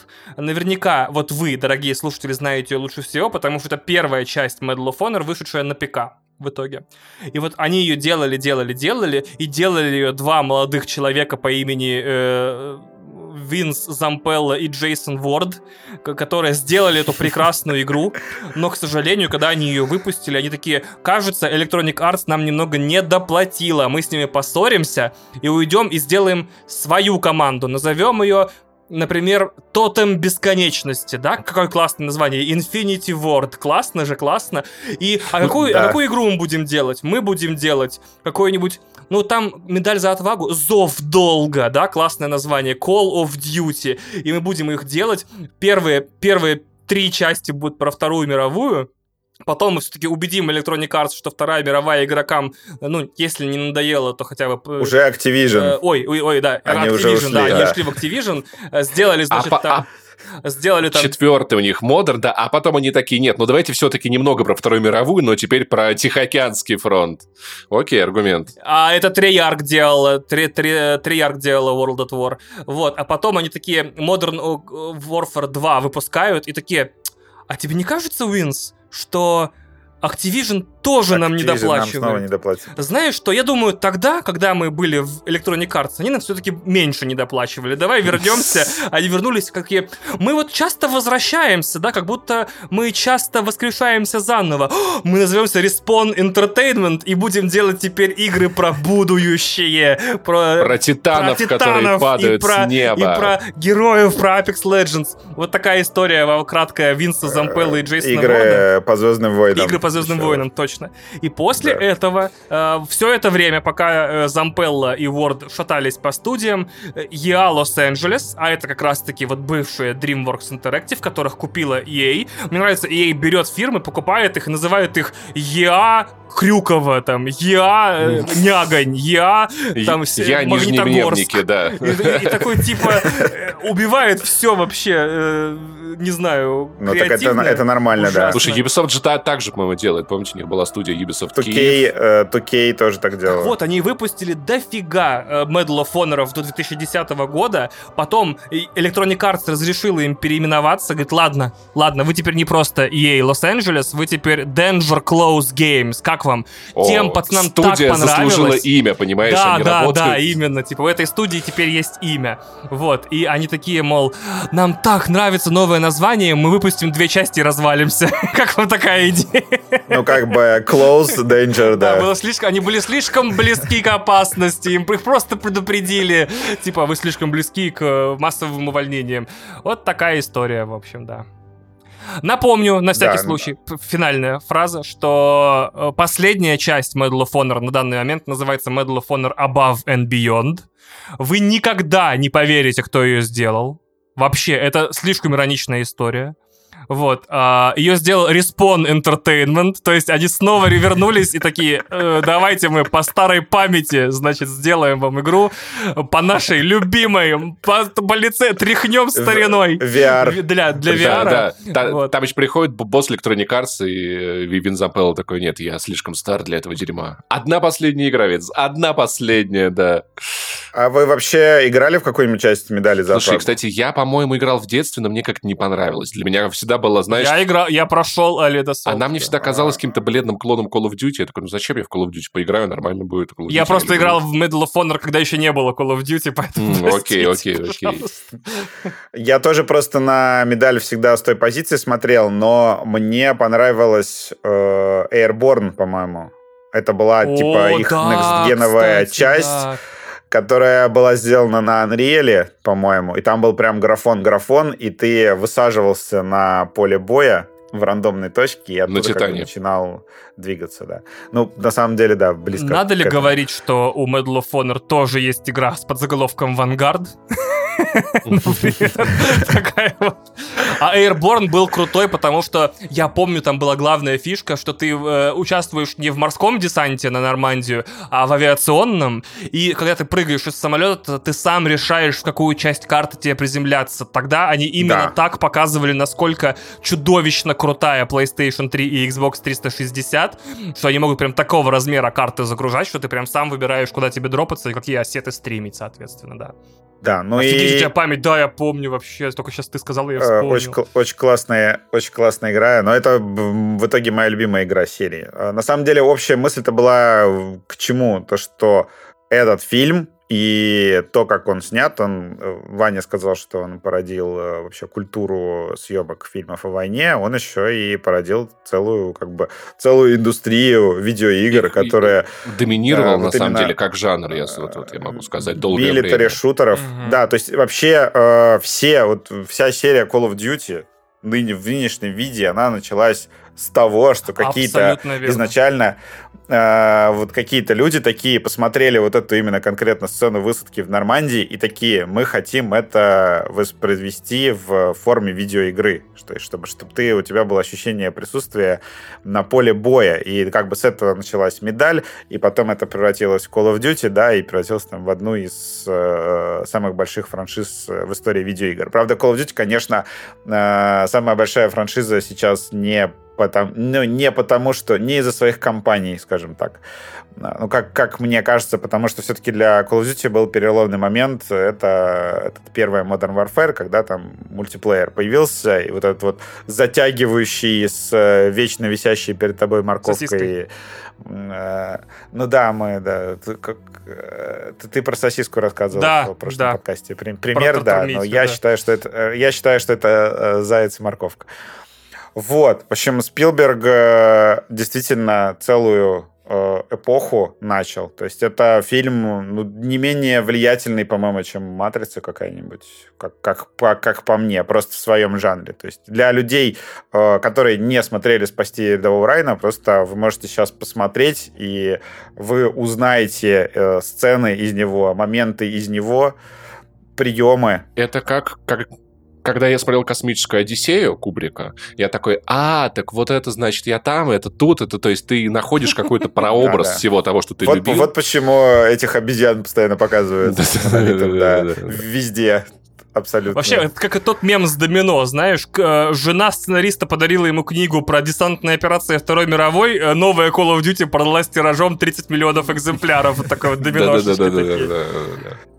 Да. Ну, это действительно так. И э, ну, и как я изначально рассказывал, да, то, что там было э, такое сопротивление достаточно сильное, то, что, блин, как мы будем вообще делать игры про войну, это же вообще, это сложная тема, это же не продастся. Там буквально до, по-моему, до первой медали за отвагу э, все игры про Вторую мировую, они были... Ну, там... Э, ну, был Вольфенштайн да? был, да. Да, то есть там был э, такой гротескный, не, не реалистичный, намеренно они уходили от э, таких реальных образов. А потом они такие, как бы, хоба, и благодаря Спилбергу, как бы, вот это вот появилось реалистичное вообще изображение войны, в принципе. При том, что, как бы, Спилберг, да, он фанат Второй мировой, да, он там... Это очень странно Шиндлера. звучит, если честно. Ну, э, Нет, я понимаю, Паша, твою эмоцию, но он правда слишком часто на эту тему ну, снимает. Человек увлеченный, может быть, да, я не знаю, как-нибудь можем другое слово выбрать. Хорошо, он любил раскрывать эту тяжелую тему в своих фильмах. Например, в «Индиане Джонсе». Да, да. Потому что вряд ли такое было, что... Вряд ли такое было, что... Вряд ли такое было, что Спилберг такой, блин, обожаю вообще такой кайф. Акула такая выплывает, деды воевали, да. Да-да-да. Или, прикинь, он с ветераном разговаривает и такой, блин, я тебе так завидую, ты все это видел, я просто фанат Второй мировой, извините, я тут можно автограф? Да, мало того, что целую кучу, несколько сразу же франшиз игр, так еще вот, э, вот эту линейку сериалов. Причем э, для тех, кто не смотрел э, «Братья по оружию» и «Пасифик», да, вот эти первые два сериала, и сейчас третий в разработке находится, это прям вот реально абсолютно то же самое, Э, что эти фильмы только там растянутые на... Э, даже не... Раст... Ну, я не, не сказал бы, что растянутые, наоборот, лучше раскрытые получается, потому что там есть действительно какие-то более спокойные эпизоды. В «Пасифике», по-моему, где вот Джеймс Бейдждейл, там есть вроде как целая серия, где он проводит ее в госпитале, но, тем не менее, уровень э, продакшена а, был там в э, «Братьях по оружию» на тот момент просто прорывной. Тогда еще же не было, получается, «Игры престолов», mm-hmm. и я когда в первый раз просто включил... Причем я о «Братьях по оружию» там что-то где-то мельком слышал, а потом я включил и такой, господи, это же сериал как э, «Спасение рядового Райна». Тогда это было просто новинку, когда ты смотришь сериал, у которого продакшн там э, близок к продакшену фильма, да, высокобюджетного. И HBO тогда там что-то э, там у с у братьев по оружию там что-то бюджет был тоже рекордный какой-то. Там, там даже не 100, а 200, что ли, миллионов. Я, к сожалению, сезон, точные цифры такое. не знаю. Тут, тут ты сам по себе. Да, то есть, э, если вы вот посмотрите этот фильм и такие, и такие, ну, как бы я сомневаюсь, ну, конечно, еще. что вы посмотрите фильм и подумаете, блин, еще, еще бы погрузиться в эту невероятную да. атмосферу, да, э, смерти Хтони и ужаса, потому что я вчера, на самом деле, прям прослезился что-то в конце. Я на, попробовал на с... финальной сцене через пару дней после него посмотреть по, по, по соображениям совести, и такой, кажется, я, мне как-то пока достаточно было, как-нибудь, но, но потом его отложу. Да, я понимаю прекрасно, да. А, по соображениям совести, да. Вот, э, блин, мои любимые, ну как любимые, сильно задевшие меня э, и очень-очень круто снятые фильмы по этой теме, это вот как раз по соображениям вот. совести э, «Спасти рядового Райна» и 1917. Вот это прям, мне кажется, масси. Вы меня сейчас, наверное, отс- осу- осудите, вы этим любите заниматься, но я обожаю «Дюнкерк». Но я считаю, что это фи- скорее фильм катастрофа, а не фильм про войну. «Дюнкерк», э, да, единственный хороший фильм Нолана, все, все верно. Вадим, это твоя последняя гонка. Ты предал семью. Нет, правда. Ты зачем Дюнкерк... такие вещи говоришь? А почему? Потому что в Дюнкерке Нолан практически не издевается над повествованием. Он просто использует скажем так, первородный э, свой дар э, показывать на экране крутые вещи, там, не знаю, э, вот эти вот реалистично летящие самолеты, там, не знаю, масс... работать с массовкой, вот это все. То есть это там Дюнкерк, он как раз, его же в свое время критиковали фанаты Нолана, потому что вот он не трахает мозги тебе, там просто, ну там он пытается, он чуть-чуть потрахивает, да, потому что там три э, сюжетных линии, они развиваются с разной скоростью полностью, угу. и в конце сходятся на... Но зато есть, когда, когда ты понимаешь, что такое, а, так вот оно что вообще. В одной точке. Но хотя бы они идут э, подряд. Да. да, то есть каждая линия там, да. если бы он еще их переставил местами, конечно, он мог, он мог. Я, я, я подозреваю, что он хотел, но ему просто по рукам били, типа, не, чувак, и так сложно, к тому же это фильм о войне, давай покажем все как есть. Да, это... Нет, Дюнкерк классный, согласен. Вот, поэтому и как человек, который смотрел «Рядового Райана» впервые в... сейчас, я могу сказать, да что вообще... если вы этот фильм когда-то откладывали, и думали... Понимаешь, есть такие вещи, которые ты как будто бы их знаешь, ты как будто бы их смотрел, они слишком такие общие. Да, храброе ну, типа, Стоит ли это того? Например, да. да, вот. И этот фильм стоит того определенно. Посмотрите, я вот очень-очень-очень советую всем, и мне кажется, он... Что... Нет, он вообще просто вообще прям совсем не устарел. То есть ни, ни один э, момент, там, ни одна сцена, ни одна деталь, кроме белых зубов Мэтта Деймона, не кажется там лишней и, там, не знаю, э, устаревшей. Э, да, сейчас еще фильм очень клево вот, отреставрировали, пересканировали, и он выглядит просто потрясающе. Там все массовки, все задние планы. И действительно, финальная битва, ну, первое, как сказать, первое, э, в первой Спилберг просто передал хаос, действительно, э, войны, и поэтому э, я не так люблю первую сцену, как финальную, потому что финальная — это прям ну, это, короче, мастер-класс э, для всех режиссеров, которые когда-либо хотели снимать фильмы о, войны, о войне, как показывать э, битву таким образом, чтобы зритель понимал, кто где, кто почему, э, кто зачем, э, кто куда двигался, кто почему умер, э, кто там почему не мог спастись, потому что это действительно вот прям оно. И снято просто, ну и вот э, величайший момент э, с Томом Хэнксом, да, где... Где он, где он ну, стреляет там, в танк, да. Вообще, да, мы не обсудили э, Само... много, угу. много таких моментов. Э, во-первых, на, вот, на что я обратил внимание в этот раз, на какие детали.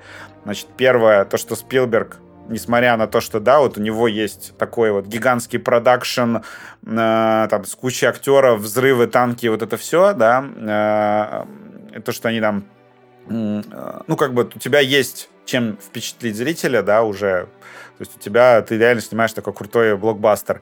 Но, тем не менее, Спилберг уделял все-таки внимание каким-то там э, кинематографическим э, мелочам. Там вот есть сцена, где неожиданно камера переходит на какие-то там камыши в воде, и начинается дождь да, и потом это переходит в эпизод, где э, этот герой Вина Дизеля умирает там во время дождя. И э, потрясающая совершенно просто какая-то сцена, где, э, значит, э, на горизонте взрывы, и идут солдаты. По-моему, это сделали графикой, mm-hmm. но сделали хорошо. Да. Это тоже такой э, клевый переходик.